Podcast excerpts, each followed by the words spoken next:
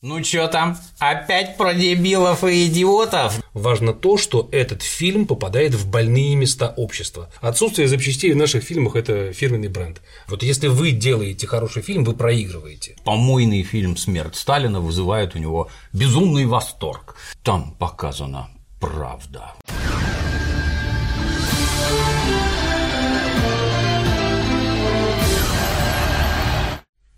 Я вас категорически приветствую. Иван, добрый день. Добрый день, Дмитрий Ильич. Третьего дня были в знойном Вьетнаме. Поскольку по вечерам делать было особо нечего, взяли с собой всяких фильмов. В том числе взяли отечественный фильм под названием «Аритмия». Было нас там трое достаточно половозрелых мужчин, вот мы этот фильм посмотрели. До того прочитали, что призер там, этого кинотавра, приз за это, приз за это, приз за это. Закончив просмотр, все трое остались вообще в состоянии крайнего недоумения, а что вообще в этом фильме может понравиться настолько, что ему призы дают и людям нравится самое главное. Ой, Дмитрий Ильич, я посмотрел этот фильм только лично по вашей просьбе. Да. Многие люди мне писали о том, что вот, Иван, видели ли вы такой фильм? Я видел трейлер, я видел какие-то фрагменты, и, честно говоря, все мое нутро, нутро протестовало против того, чтобы его смотреть. Вот. И я уже думал, что чаша сия меня миновала, но так как вы попросили сделать об этом фильме разговор, мне пришлось его посмотреть. Мало того, я э, в каких-то своих социальных сетях написал о том, что я собираюсь его смотреть и с вами обсуждать, тут же посыпались вопросы, что я буду его ругать, что Дмитрий Юрьевич плохо о нем отзывается, то есть такая уже волна э, негодования по отношению к вашему мнению она существует. Давайте я начну чуть-чуть издалека. А я первые полчаса страдал, смотря фильм, и я никак не мог понять, почему он вызывает такой живой интерес публики, а интерес действительно большой. Да, то есть мы можем говорить о том, что фильм чрезвычайно плох, но нельзя отрицать то, что э, общественный интерес, который он вызвал, он ну, значимые меня люди совершенно разные и умные, и профессиональные говорят, что вот хороший фильм, посмотри, угу. нам очень понравилось, и я совершенно не мог понять, почему. Первые полчаса не мог, потом мне стало легче, меня отпустила, жена ушла к этому моменту, она не смогла, не дожила. Да, досмотрев фильм до конца со всеми пометками, я делал какие-то пометки по э, там, актерской работе, по операторской работе, по режиссерской работе, вот, я готов вам рассказать о том, почему же все-таки в обществе этот фильм так активно обсуждается и получил настолько большой резонанс. Единственное, нужно понять угол зрения, под которым мы на этот фильм смотрим, потому что оценивая э, кинематограф, оценивая фильмы, нужно понимать, как от кого, с, чьей стороны ты смотришь на этот продукт. Потому что если мы будем смотреть не только как зрители, мы не имеем отношения к э, актерской профессии. Мы вот просто зрители, обычные люди, которые смотрят кино. Угу. Это будет одна оценка. Если мы будем смотреть как люди, обучавшиеся актерскому искусству, понимающие в режиссуре, и требовать э, от фильма соответствующих кондиций профессиональных, это будет другой взгляд. Если мы будем смотреть как э, в принципе, представитель любой профессии смотрит на этот фильм, там, таксидермист будет смотреть по-своему и думать, какие прекрасные чучела можно набить из персонажей. Да, психолог в этом фильме, знакомый, очень хороший психолог, видит для себя какие-то важные вещи, которые фильм вскрывает, поэтому очень много точек зрения. А, разумеется, что я как э, человек, имеющий отношение к актерской, к режиссерской профессии, я смотрю со своей точки зрения и оцениваю фильм как вложенный труд всех тех служб, которые должны были создавать этот сюжет. С чего мне лучше начать? Со зрительского впечатления или с профессионального? Я считаю, то есть вот мое мнение такое, угу. меня там регулярно зачисляют в некие кинокритики, угу. каковым я категорически не являюсь. Но я понимаю, чем занимаются кинокритики. кинокритик человек там серьезнейшим образом насмотренный, имеющий специальное образование, общающийся в определенных там слоях, где люди заняты кино. У него при этом есть еще какие-то личные предпочтения. Ну, например, он ненавидит товарища Сталина, так что кушать не может, и при этом какой-нибудь помойный фильм «Смерть Сталина» вызывает у него безумный восторг. И фильмы он советует смотреть исключительно Педров, Альмадоваров, э, Ларсов, фон Триеров, то, что проходит совершенно мимо зрителя. Это, на мой взгляд, неправильно. Это узкая тусовка, заточенная под специфические вещи. И есть зритель, который это смотрит. Зритель, как правило, ну, нормальный, он в кино ходит ну, если он адский маньяк, ну, может, там, четыре раза в месяц по выходным. Ну, может, два, скорее всего, один. И для него кино, оно, ну вот не, на, не насмотренный он. И он в нем внезапно его вот цепляет за какие-то там, я не знаю, струны. И вдруг ему это нравится. Про этот фильм, забегая вперед, там показано правда. Вот вы понимаете, правда. Вот как люди работают за копейки в этой тоталитарной путинской России, не жалеют себя там и всякое такое. Я тоже зритель. Я тоже, как правило, плачу деньги, хожу, смотрю. У меня первый вопрос вообще, сумма-то отбилась потраченная, нет? Ну, тут мы смотрели видео, по всей видимости, ворованное, как это у нас часто бывает ничего не платил, но мне, в общем-то, понятно, что людей интересует в первую очередь истории про скорую помощь, где вот мы приехали, попали в какую-то ситуацию. А вот это вот, что происходит потом, это они, по-моему, вообще внимания не обращают и не понимают. Хотелось бы с точки зрения зрителя, что он там видит и почему воспринимает именно так. А, с точки зрения зрителя, он видит себя, прежде всего. Да, и все те истории, которые происходят, э, то есть вообще э, градус социальной напряженности на сегодняшний день, несмотря на довольно стабильное благополучие в обществе, mm-hmm. никого не режут, никого не убивают, э, как это могло бы быть. Вот, несмотря на эту стабильность, социальная напряженность в обществе, безусловно, растет. Это связано с колоссальным количеством причин, которые сейчас, наверное, нет смысла пытаться систематизировать.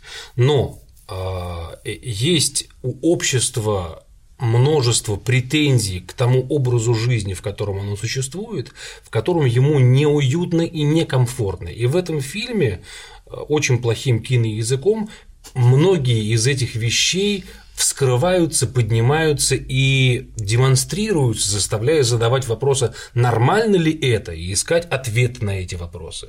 Соответственно, в этом фильме вскрываются проблемы взаимодействия а, социума с тем порядком, в котором он, а, а, социум существует на данный момент, проблемы взаимоотношений индивидуумов, семьи внутри социума, как строится сегодня семья, что люди позволяют себе и так далее. Я видел ваш ролик об аритмии, когда вы говорили, что нет таких алкоголиков, люди так не пьют. Это действительно все выглядит бутафорски, абсолютно, абсолютно неубедительно. Э, полностью согласен. Но э, зритель закрывает на это глаза. Ему в данном случае убедительность не важна. Ему важно, что в его собственной семье отношения могут быть, могут быть похожи на отношения врача со своей женой. В каких-то вещах. Я не знаю, писает ли он в зеркало заднего вида, не знаю, пьет ли он так э, вино из пакета, в данном случае это, э, эта документальность не столь важна. Важно то, что этот фильм попадает в больные места общества. Это страшно, это симптоматично. Э, не знаю, стоит ли радоваться тому, что фильм эм, вызывает такую мощную реакцию, но этот фильм – это лакмусовая бумажка того, что в обществе эти фрагменты, они болят. Поэтому, говоря о том, кто в этом фильме сработал качественно, как это не странно, я бы сказал, что скорее всего, я это говорю как версию, но скорее всего сценарист, угу. который все эти вещи смог вычленить. Наверное, это, это же э, студия СТВ, да? Да, это студия СТВ, если не ошибаюсь. Я смотрел, да, там заставки. Не знаю, да. да. Э, люди, которые то есть люди, которые замыслили эту историю, увидели и дали на нее денег, они понимали, на что они дают. Они понимали, что это будет социально актуальный фильм. Поэтому он вызывает такой интерес. Но у меня ощущение, что в этот момент сценарий фильма был украден и снят врагами, которые не умели снимать кино. То есть история была выбрана хорошо, да. а реализована она была а, так, как будто бы э, собрались люди, которые сказали, мы загубим эту историю. А что, например, загубили? Проще спросить, что не загубили. А что не загубили? Ничего. Понимаете, я когда сел с большой простыней перед экраном с листками бумаги и стал заполнять ошибки, ага. э, э, жена смеялась, я первые 7 секунд фильма перематывал раз 8. 7 секунд фильма, записывая все, что я увидел ужасного. Понимаете, если фильм остановить в любом месте, вот просто сделать стоп-кадр, ага вырезать его и принести любому оператору, который понимает в операторском искусстве, и показать, вот это здесь работал оператор, он скажет, М-м". здесь работал световик, он скажет, М-м". здесь работал художник по костюму, ну, другому уже специалисту, он скажет, М-м". да, и так по всем службам, которые на, на фильме должны были работать. Я специально дома даже скриншоты делал, чтобы просто посмотреть, что в этом кадре оператор не ночевал. Оператор очень сложная работа. И создание объема при помощи композиционных моментов, моментов равновесия в кадре, моментов цветового решения – это серьезная работа. Там нет ничего. Можно, можно, конечно, можно сказать, что подобный стиль был выбран намеренно, что я даже, я даже думаю, что люди, которые снимали фильм, они сказали, давайте мы не будем делать ничего искусственного, давайте мы снимем как бы по-настоящему. Хом-видео. Такое хом-видео, и это вызовет у людей ощущение достоверности. Я в этом абсолютно убежден. Ну как это? Субъективная камера или как это? Неважно. Но дело в том, что кучка фекалий в кадре не mm-hmm. делает кадр настоящим. Если артиста помазать говном, он не становится натуральным. То есть, если ты не привносишь в кадр света, цвета, композиции и мастерства, это не значит, что кадр стал настоящим. Я больше даже скажу, извините, перебью, что задача в построении композиции, освещении, глубины резкости и прочее, дабы отделить главное от второстепенного, чтобы зритель смотрел на то, что надо, и видел то, что надо. Оператор зрителя как бы водит за руку, показывая ему то, как это надо показать. Если просто, ну как конечно, мы знаем, конечно. любительская камера чем отличается? Многие, наверное, смотрят дополнительные материалы к какому-нибудь фильму, я не знаю, там, ну, например, возьмите «Храброе сердце», если вам показывают кадры со съемок, где бытовой камерой сбоку снимают, где нет, где резко все от объектива и до горизонта, то вроде то же самое. Какая-то дрянь вообще почему-то. А потому что правильный правильная оптика, правильный свет, верный ракурс, и вот тебя сосредо звук, музыка и все как надо. Если этого нет, ну, я даже не знаю. И тем не менее, есть примеры того, когда э, подобный выбранный стиль а-ля Натюрель, мы так его назовем, угу. он делается хорошо. Ну, «Ведьма из Блэр», например, да, там вообще все снимается любительскими, якобы любительскими да. камерами, но выглядит потрясающе. То есть, а, знаете, мне рассказывали… «Монстро», хороший фильм такой не тоже видел, был. Не видел, мне, мне, мне когда-то рассказывали, что вот в, в цирке, когда клоун Клоун выходит на свой номер, и он должен сделать вид, что он очень плохо ходит по канату. Вот он идет, падает, срывается, забирается, все смеются. Так вот, клоун для того, чтобы это показывать, должен уметь ходить по канату. Как мало кто другой. Втрое лучше, чем канатоходец. Потому что канатоходцу не нужно цепляться зубами и выпрыгивать, он просто идет. Так вот, тот, кто пытается сделать вид, что он не умеет и как бы не владеет, он должен владеть предметом лучше втрое. А вспомнил еще один фильм а, «Старший сын». с Леоновым, старый советский фильм. Сам не смотрел. Да. Я, один из моих самых любимых. Там весь фильм снимается как бы при, при естественном освещении. То есть вот свет от лампы под, под, под потолком, свет это в, в те времена не просто. В те времена было. это было просто адски, потому что как со- соотнести свет в комнате со светом с улицы и совместить их так, чтобы не было видно освещения. Вот, пожалуйста, весь фильм а-ля Натюрель. Очень красивый снятый. Старший сын. Один из моих любимых фильмов, кстати.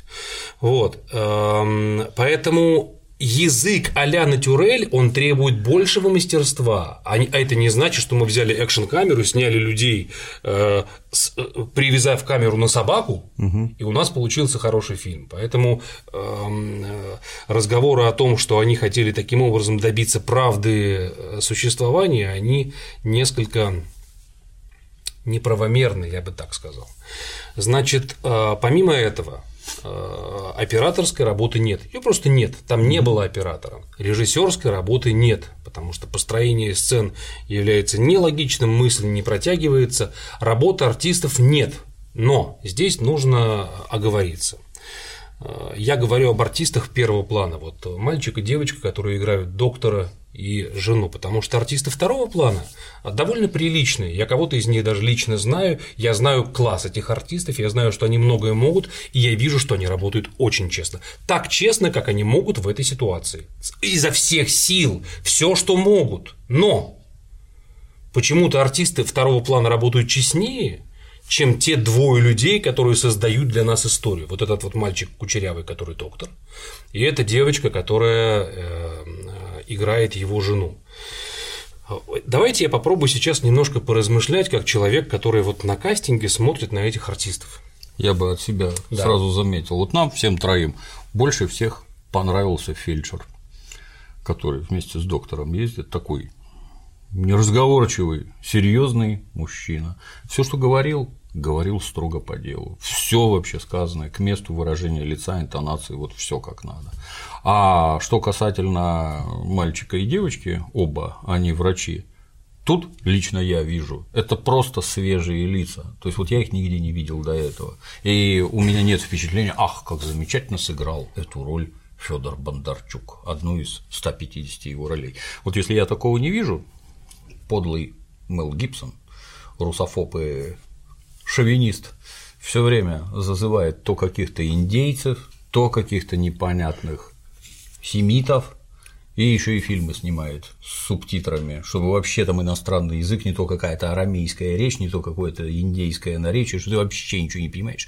А в результате ты видишь не актеров, а живых людей. Это психологически действует. И вот мне кажется, что то, что взяли каких-то совершенно незнакомых широкой публике людей, это срабатывает. Веришь.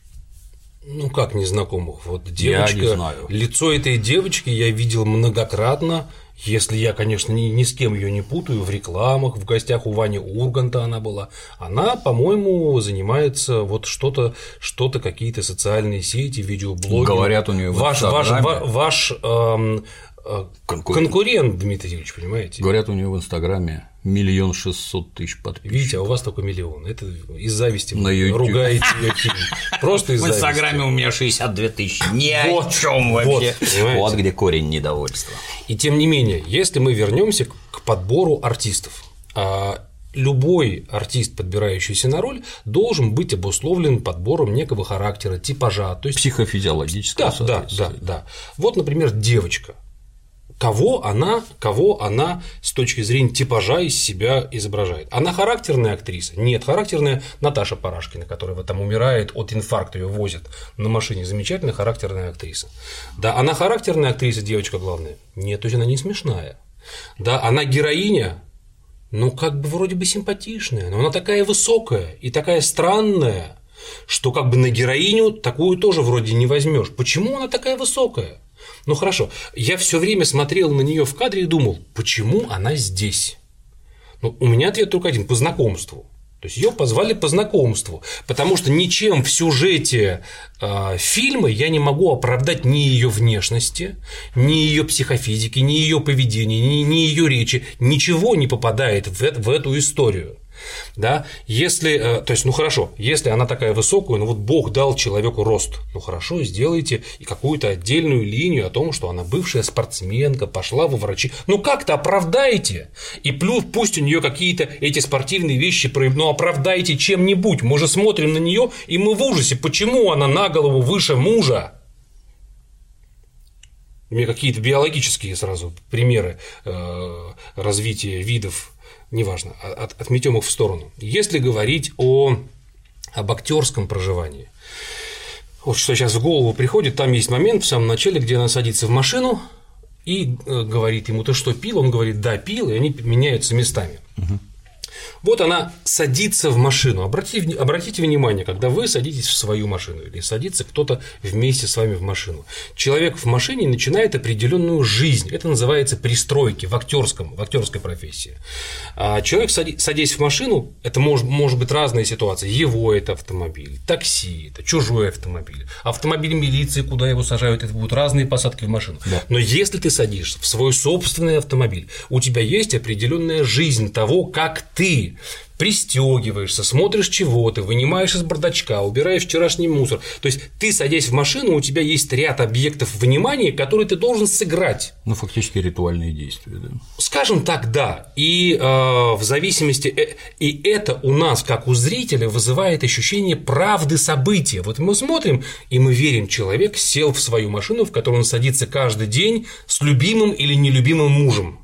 Угу. Она села в машину, она, она села в машину, да, она села в машину, сделала так, ой, ты пил. То есть это там вообще жизни тела нет актерской работы нет. Вам сейчас кажется, что я придираюсь к фигне, потому что, ну вот села она, ей нужно сказать, ты что, пил? И дальше начинается диалог. Она села и сказала, но это значит, человека ничему никогда не учили, потому что правда актерского существования рождается из таких мелочей, которых зритель не подозревает вообще. Это тончайшая, очень сложная работа.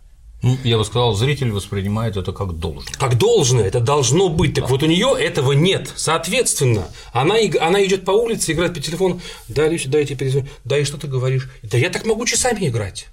Нам, нам, мне еще в театральном говорили, вот так вот под сурдинку, что такое играть под сурдинку? Это значит что-то тихо говорить, да, и я, ну, ну нет, я не знаю, нет, нет, я не понимаю, да, и она что, нет, ну да, нет, нет. Узнаю нет. фильмы Понимаете? Никиты Сергеевича Михалкова, и... там все бегают и бубнят постоянно. Разные вещи, разные вещи могут быть, разные вещи, но а, имеется в виду то, что в этом человеке не проявляется в принципе знание профессии, она просто плохо стоит в кадре она не существует, она не училась никогда и ничему. То же самое мальчик. Вот он сидит, э, первая сцена, где они э, у женщины, которой он дал пульку пососать. Угу. Они, он сидит за столом, оформляет, он не живет, он не делает ничего, у него нет исходного события. Он вчера не пил, он же алкоголик. Да. У него ничего. Это артист, вышедший из гримерки, где его плохо причесали. То есть знания профессии нет ни у одного главного героя, ни у других. У второстепенных персонажей есть тот же фельдшер. Я не могу сказать, что он блестяще все сыграл. Он очень наивно это делал. Но На он делал. Фоне. Но он делал. И за это ему хочется сказать спасибо. Даже за такую наивную попытку. Очень наивную. Но главные персонажи в никуда. Это это хуже, чем плохо, это пустое место. Они никогда ничему не учились. Кто их туда выбрал? По каким причинам? Кто еще участвовал в этих пробах?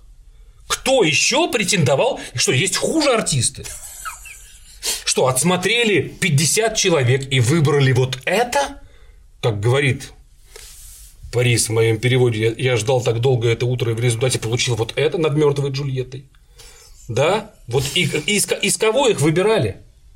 Как проводили актерский кастинг? Покажите, мне интересно. Загадка. Покажите записанные пробы, у меня ощущение, что никто ни из кого не выбирал. Поэтому если говорить о фильме именно с точки зрения производственного процесса, владения профессией режиссуры, актерской профессии и операторского, это пример чрезвычайно а, дурного взаимоотношения с профессией. И здесь очень важно. Здесь можно сказать, ну, фильм-то хороший получился. Ну, ну, Многие ну, говорят хорошо, именно скажем, так. да, кому-то он многим нравится. Но он хороший получился не благодаря плохим артистам И не благодаря плохой работе оператора, а вопреки. И если бы на месте этих актеров были, ну, хоть более-менее приличные, сценарий-то хороший, ну, хорошо, он может быть не близок нам лично с вами. Но вот угу. нам этот сюжет фильма не близок, я согласен, мне он не интересен. Да, но многим людям он попадает в их больное. Хорошо, но поставьте вы нормальных артистов и сделайте нормальную съемку. И у вас впечатление публики от этого фильма умножится десятикратно. Это будет не, не очень неплохой фильм, снятый ужасным образом, а это будет очень пристойный социальный фильм, который все будут вспоминать. Понимаете? А здесь то есть, получается, что фильм случился вопреки тому, что все сделали для того, чтобы он не случился. Как это происходит? Это вообще большая загадка российского кинематографа, в котором, если что-то происходит хорошее, оно происходит вопреки, а не благодаря. У нас благодаря происходит только как?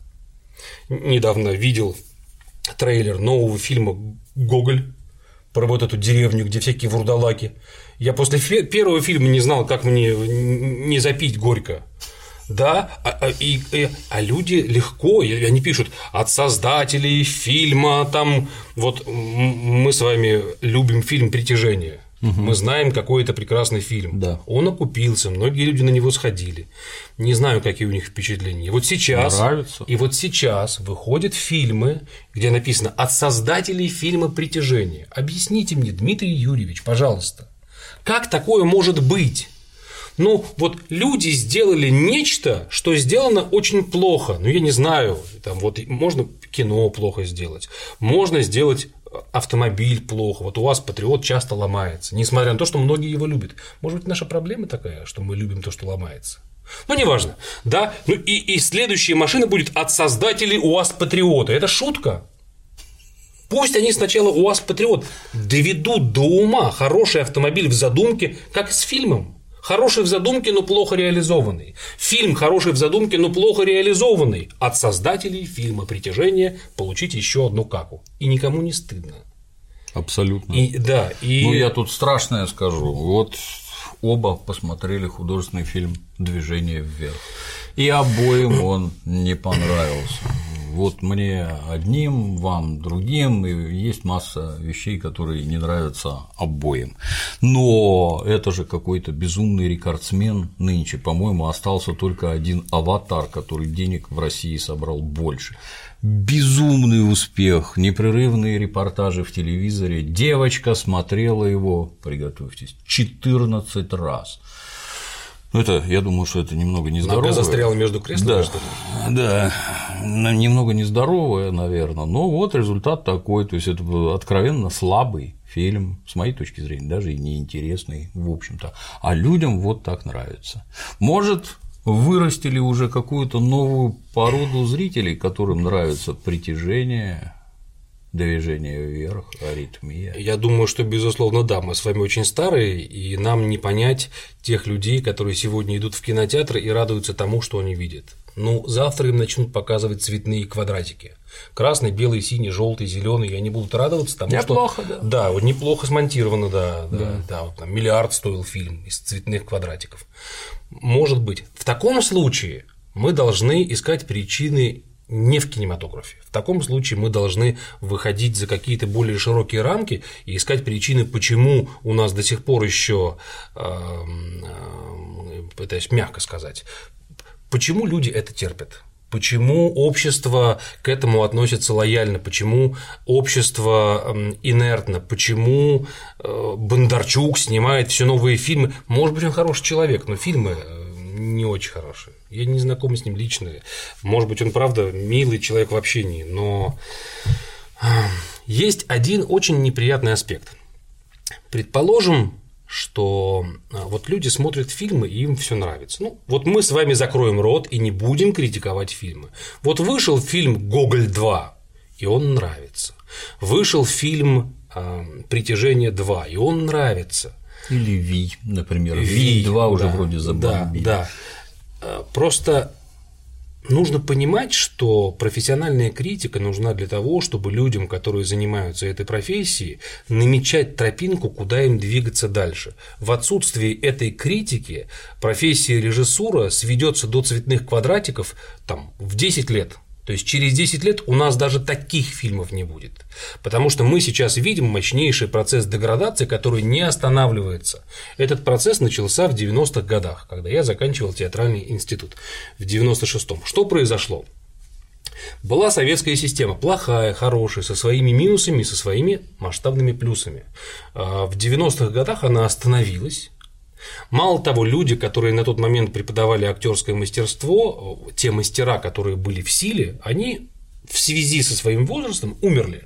Умер Товстоногов, умер Кацман, умер потом впоследствии Петров. То есть все люди, которые, например, в нашем Питерском театральном институте преподавали, они единомоментно в течение там, ну, 6-7 лет все ушли из жизни. Их места заняли вторые педагоги. Иногда удачно, как Фельштинский Вениамин Михайлович. Иногда неудачно, как другие вторые педагоги. Но в какой-то момент передача знаний, она прервалась. Причем э, прервалась до такой степени, что полностью мало того, что умерли мастера, еще и та индустрия, которая востребует людей, обученных в театральном институте, отказалась от всех ранее накопленных навыков по профессии. Я был свидетелем тому, когда ты, отучившись в театральном институте, где тебя худо-бедно учат существовать в кадре, объясняют все, что необходимо, и дают фундаментальные знания, ты, приходя в театр или приходя на съемочную площадку, первое, что тебе говорят, все, чему вас учили, забудьте. У вас нет никакой цели, у вас нет никаких предлагаемых обстоятельств. Упаси бог вас спросить об этом режиссера. Никогда не обращайтесь к нему с этим вопросом. А как же взаимодействие? А вот это детектив, правильный вопрос. Вот есть же известная американская мудрость bad acting is bad directing, Конечно. что плохая актерская игра это плохая режиссура. Если не общаться, если актер не будет задавать вопросы и говорить, чего он хочет сделать и что он в этом видит, это же вот есть хороший пример. Говорят художественный фильм «Собачье сердце», где вот, например, гражданин Евстигнеев так блистал. Говорят, говорят, что это гражданин Евстигнеев выступал с предложениями, а давайте я тут вот так, а здесь вот так, а я вот это, а я вот то. Человека прет от того, что он делает, и именно из этого получается такой могучий образ. Или пример поближе для наших граждан художественный фильм сериал «Место встречи изменить нельзя», где каждый вор просто жемчужина. Ему там дана свобода, кривляйся и резвись как хочешь, и все, маньки облигации, кирпичи, копченые там эти, ручечники, все превосходные, потому что это актер делает то, что он вот предлагает. А можно я вот так, а можно так. Я Облигация или облигация. Отлично. Я вам отвечу очень просто и страшно. Не продается. Дмитрий Юрьевич, если мы сейчас, предположим, напряжемся и сделаем хороший фильм, с хорошими актерскими ролями и хороший по сюжету, он, скорее всего, заработает меньше, чем притяжение и движение вверх. Это бизнес. Люди хотят заработать много денег. Сейчас хорошая актерская игра не продается. Продаются другие вещи, которые часто обманывают зрителей, потому что ему нужно всего лишь один раз купить билет. Не нужно дольше. Соответственно, условия выпуска фильма таковы, что если ты, как режиссер, тратишь время на актерскую игру и режиссуру, ты сливаешь фильм в унитаз. Это условие рынка. Вы так любите хвалить капитализм? Да? Это условие капитализма. Вам нужно окупить проект любыми способами, украсть, распилить, заработать на прокате как-нибудь. Вот если вы делаете хороший фильм, вы проигрываете. Потому что вам нужно потратить времени не месяц, а 4, потому что это требует большой работы с каждым артистом. Вам нужно потратить на подготовку съемок не столько-то, а в 4 раза больше. Соответственно, затраты ваши растут. Шансов получить денег все меньше, меньше и меньше. Не продается. Хорошее кино не продается. А вот выходит, вот вам куда, что далеко ходить-то? Аритмия. Артисты никакие.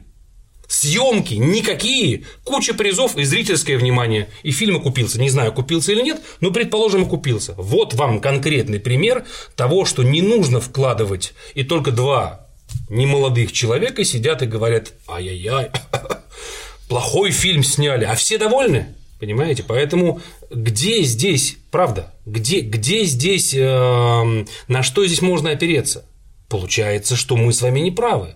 Потому что правы те, кто окупил свои фильмы. Ну да. Сегодняшний день не требует, именно в кино, в кинематографе, не требует высококлассного сюжета и высококлассной игры актеров, и если она будет, фильм не принесет больше денег.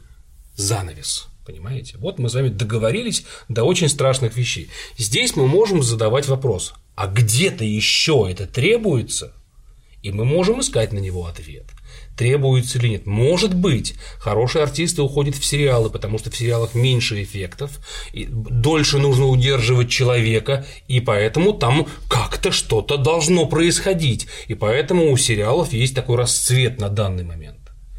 Да, есть какие-то исключения режиссеров. Вот я знаю, что вы не любите э, всевозможные вот эти вот Прометей, э, Чужой завет, вот этот последний да, Ридли Скотта. А, фильмы, конечно, абсолютно развалившиеся и вне стройного сюжета. Но там есть, например, такие сцены, за которую за одну сцену можно давать Оскар. Просто одна сцена. Да, она ничего не решает в рамках фильма, но именно то, как она сделана, это великолепно. Но это руины. Это мне напоминает руины. Вот фильм Ридли Скотта очень неплохого режиссера. На сегодняшний день напоминает руины, когда стоит вот колонна офигенная, вот какая-то часть офигенная, а все остальное в пыли. Вот это то, что сегодня представляет из себя наш кинематограф. Куда мы дальше движемся? Отличный вопрос. Как все это? Я уже просто отказываюсь э, разбирать фильмы, потому что я каждый раз говорю плохо, плохо, плохо, плохо. Посмотрел на днях фильм Лед, ушел, не смог посмотреть больше получаса. Заплатил 400 рублей, мне было, я боролся с жадностью, мне было жалко 400 рублей, за это кино, но я не смог, не смог досмотреть, потому что мое физическое здоровье и умственное мне дороже. Не могу смотреть плохое кино. Опять-таки, там есть хорошие артисты, но это, это, это кошмар. Я все-таки ну, не могу это делать. Да, я не могу все время ругать. Поэтому я сейчас много внимания уделяю, например, фильмам старым советским, сделанным хорошо, где я пытаюсь обнаружить те механизмы, благодаря которым они были сделаны хорошо. Может быть, мне их удастся сохранить, может быть, мне их удастся воплотить в чем-то. Да, но современный кинематограф в лице фильма «Аритмия», который является его прекрасным и не самым плохим, кстати, вариантом, да. да, мы с вами наблюдаем полную деградацию, разруху со всех точек зрения, и профессиональную, и человеческую, и вот как с этим быть, я не знаю. Что сегодня хорошее кино, я не знаю. Тут моя любимая присказка «лучший», ну раз он лауреат, то он, наверное, лучший. Лучший не значит хороший, лучший значит остальные еще хуже. Чисто логически, так сказать. Я вот посмотрев, ну, я не знаю, я вот, ну, мне нравится, именно нравится, смотреть с другой стороны, примеряя это на жизненные реалии. Как надо вести себя здесь, как надо поступить тут. То есть э, мои достаточно скромные познания, вот, например, подсказывают мне, что поступки персонажа, они должны быть мотивированы, и мотивированы они должны быть так, что я как зритель в ходе просмотра фильма, когда я смотрю, что персонаж поступает вот так, я четко понимаю из того, что происходило ранее, что по-другому он поступить просто не может. Ну, возможно, он идиот, как эта тетенька из фильма «Аритмия», которая с визгами и с криками выбегает из машины «я так больше не могу» и убежала, бросив машину на дороге. Странно, что и в задницу никто не приехал этой машине, как у нас принято. Поступок абсолютно идиотский. Но вы не поверите, нашлись люди, которые мне сказали, особенно мне понравился вот этот момент, где она как закричит, она дверью как хлопнет, она как побежит. Вы идиоты, что ли? Ну, это абсолютно идиотский поступок. А пять лет ты чего ждала, хотелось узнать. Что ты тут верещишь, истерики закатываешь? Вот это мне вот категорически никак. Вы показываете каких-то людей, как вот сами люди, характеры высосаны из пальца, они действуют как-то неадекватно абсолютно. И в итоге уже там через 20 минут а зачем я это смотрю вообще? Вот зачем? В чем смысл? Что вы там находите? Вот, ну, вначале прозвучали слова относительно того, что я, я вот как зритель, так у всех, я ассоциирую себя с героем, что вот он там крутой, и я крутой. Вот это здорово, и это, а вот тут вот печально, и мне тоже печально. А невозможно ассоциировать себя с этими людьми. Ты смотришь, что это за идиот, что за ахинею он несет, что это за идиотские поступки. И вот во всех проявлениях, если, так сказать, с этой точки зрения подходить, ты на работе действуешь как дурак, вот натурально. И возвращаясь домой, ты такой же дурак, только, только в другом аспекте. Здесь ты как доктор, ничего не хочешь, ничего не желаешь понимать, ничего не желаешь там делать. А здесь ты к жене пришел, ты вообще там 15-летний дятел, 5 лет, как вы прожили. В алкогольном угаре, что ли, оба, вообще ничего вокруг себя не замечая. Что это такое? Ну что это? Ну как так можно? Я теряюсь, что людям в это интересно, почему им это нравится. Могу предположение высказать, что им нравится, где про скорую помощь, там такой псевдореализм туда-сюда, но они и там даже не видят того, что надо видеть. На мой взгляд, лучший сюжет – это когда они бабушку-сектантку забирали, там маму, а дочка-сектантка кричала «не трогайте, нам не положено», а он ее отпихнул, а самое главное, что она потом написала заяву как он угрожал сломать ей нос, как они хохоча волокли по лестнице. И не, и, и не сняли обувь, да. Да, обувь не сняли и вообще подонки. Вот это, да, мое любимое. Не делай людям добра, не получишь зла. Вот людям нравится вот это. Я так думаю. Вот этот реализм, что тут вот кого-то лечат, люди бедно живут. Хотя где там бедно, не совсем понятно, не видели, как бедно живут. Вот когда матрас на четырех кирпичах, это я понимаю, да. Что ужасная больница, где там ужасная, вы ужасные, где видели-то это приличная больница, а, неплохо там косметический ремонт, например, сделан, оборудование в наличии. Да что вы хотели? Чтобы тут было, как в американском сериале про скорую помощь, так это сериал, там все красиво для того, чтобы кино красивое было. Ну, короче, вот людям нравится вот это, а остальное, наверное, как-то мимо. Нет? Вы ретроград, Дмитриевич. Вы со своим критическим мышлением пытаетесь обнаружить логику там, где она не предусмотрена. Ну, сюжетом она, скорее всего, была предусмотрена, потому что вы сами говорите о том, что есть сюжетные ходы, которые любопытные. Да. Они реализованы очень плохо, но изначально человек, создававший историю, он ее создал неплохо, реализовали плохо. Здесь возникает вопрос, а, кто и для чего, вот мы жалуемся на то, что в России снимается очень плохое кино. Возникает вопрос, кто в России снимает кино и для чего в России снимает кино. Потому что если в России снимают кино для того, чтобы отбить за него деньги, то в, Именно принципе, так. то в принципе эту задачу они выполняют. Да. Они молодцы, потому что они сняли фильм «Движение вверх», и они отбили денег. Они сняли фильм «Притяжение», который мы с вами ругаем, и они отбили денег. А есть фильмы, которые не отбивают. Кстати, на фоне всех этих фильмов Матильда уже не так плоха, кстати. Очень, при... очень приятный фильм. Я бы даже пересмотрел после всего этого ужаса. Вот. Фильмы плохие, но деньги отбивают. Цель достигнута. Вы скажете нет, я скажу нет. Кто-то скажет да.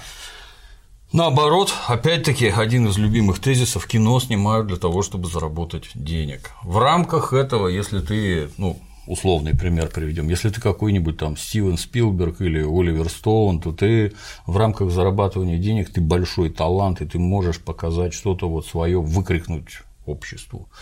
Художественный фильм «Взвод», например, от Оливера Стоуна, который два раза ходил во Вьетнам добровольцем и из этого что-то вынес. Я его когда-то переводил, кстати, о птичках. Mm-hmm. Он начинается с цитаты из Библии «Веселись, юноша, в юности своей, и только через много лет я случайно совершенно наткнулся на продолжение. Но помни, что за все это да. Господь приведет тебя на суд.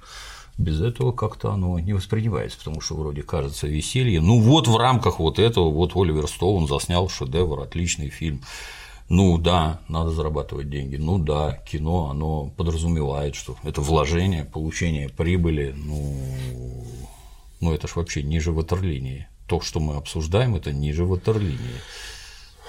Меня бы не смущало э, положение в данном случае ватерлинии, если бы не было одного момента, то, что к этому прикладывает руку государство. То есть, если бы это какие-то частные люди брали и сами по себе частным образом снимали фильмы, ну, что с них взять? Да, люди потратили свои деньги, сняли фуфло. Предположим, оно у них окупилось, они счастливы, бог с ними.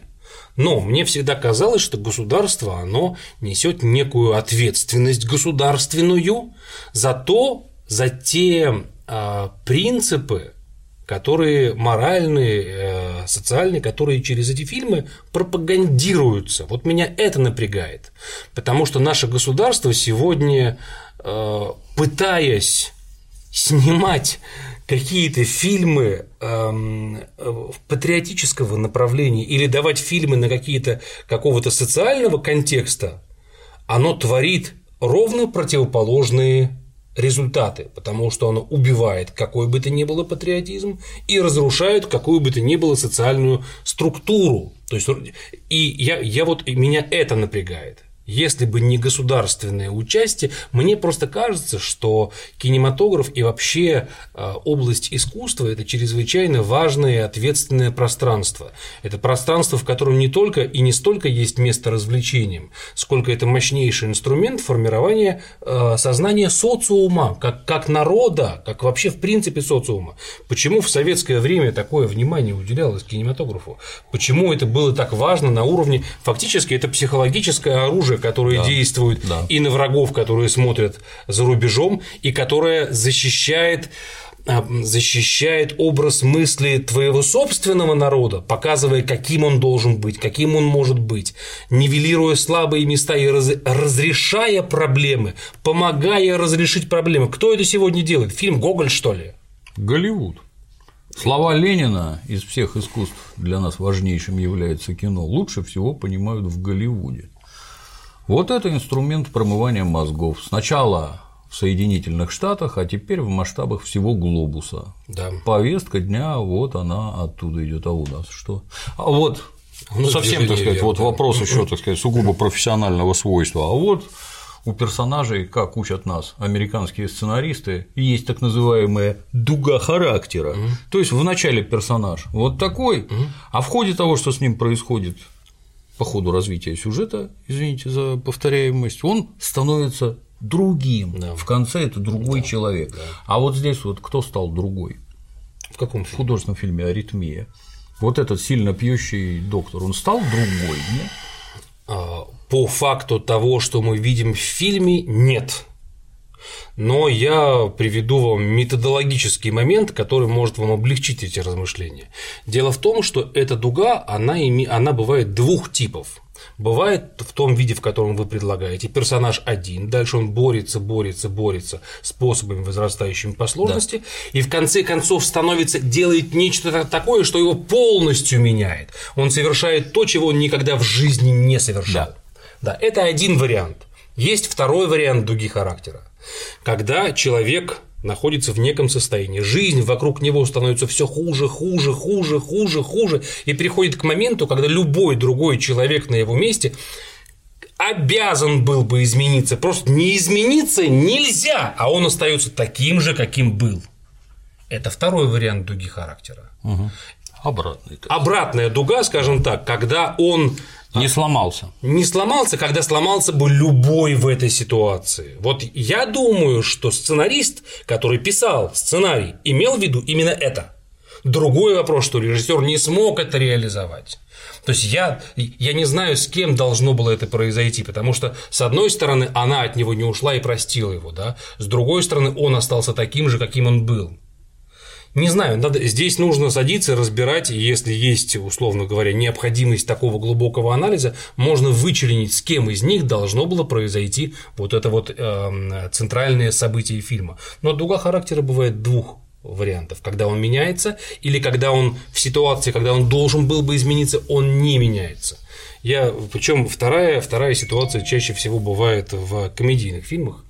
Я вам уже приводил да. этот пример, да, про фильм «Дом», помните, да? Вот, поэтому дуга характера, она может быть двух видов. Какая-то тут никакая. Нет, здесь ее нет. Нет здесь дуги. Здесь ее нет, нет вообще. Да, Ничего да. с ним не Это случилось. как вот мы в машине сидим, и мы говорим, вот смотрите, карбюратор, а вот выхлопная система. Чего здесь не хватает? А двигателя не хватает посередине между карбюратором uh-huh, и выхлопом. Uh-huh. Так и здесь мы сидим, что есть вот это, есть это, чего не хватает двигателя так же, как в движении вверх. Вот он уехал со своими товарищами, этими э, литовскими. литовскими, да, а потом вернулся. Начало и конец правильные. Что в середине не хватает? Причины, почему это произошло. Двигателя не хватает. Ну, отсутствие запчастей в наших фильмах – это фирменный бренд. А давайте вырежем, пусть зрителю будет не так понятно. Чушь какая-то. Я считаю, подводя, так сказать, итог, я считаю, что поток идиотских фильмов, а они идиотские, безо всяких преувеличений, он воспитал уже зрителя идиота, который не способен, например, отличить хорошее от плохого, и поэтому ему нравится художественный фильм притяжение, например, и движение вверх ему нравится, и аритмия ему нравится, потому что ну, я не знаю, а что должно быть в башке у человека, чтобы он адекватно это оценивал? Вот художественный фильм этот «Чужой завет» или да. как его. Ну, идиотия в каждом кадре, идиотия. Вопрос, а что ты? Это же фантастика. То есть, э, я так понимаю, что при слове фантастика из повествования может быть вот хирургически удалена всякая логика происходящего. Что-то как-то не очень мне дышится, дай-ка я сниму шлем. Это что вообще такое? Ну вы в своем уме? Ну человека готовят, наверное, как космонавта. Ну перед высадкой на чужую планету, ну наверное, там что-то анализируют на всякие эти микроорганизмы и прочее. Но ты не понимаешь, что, во-первых, ты умрешь сам, возможно, не сразу, ты подхватишь какую-то заразу, которую ты, вернувшись на корабль, распространишь среди всех. Я, конечно, не знаю, но, по-моему, надо быть конченным идиотом вообще, и чтобы такие вещи делать, вот снять этот шлем скафандра и ходить радостно дышать. Кто тебя сюда взял? Кто тебя приготовил? Почему командир тебя немедленно не пристрелил, как бешеную собаку, потому что ты представляешь смертельную угрозу для всех остальных членов экипажа? Что ты хочешь? Это же фантастика. Да блин. Ну при чем тут фантастика? Ну, а логика событий-то где? Зачем он это сделал? Объясните Детям-то она не нужна. Наоборот. Вы рассуждаете как взрослый человек. Ребенок этого не видит, он не критичен. Ну, снял шлем, ему было душно, у него зачесался нос, и он снял шлем почесать нос, понимаете?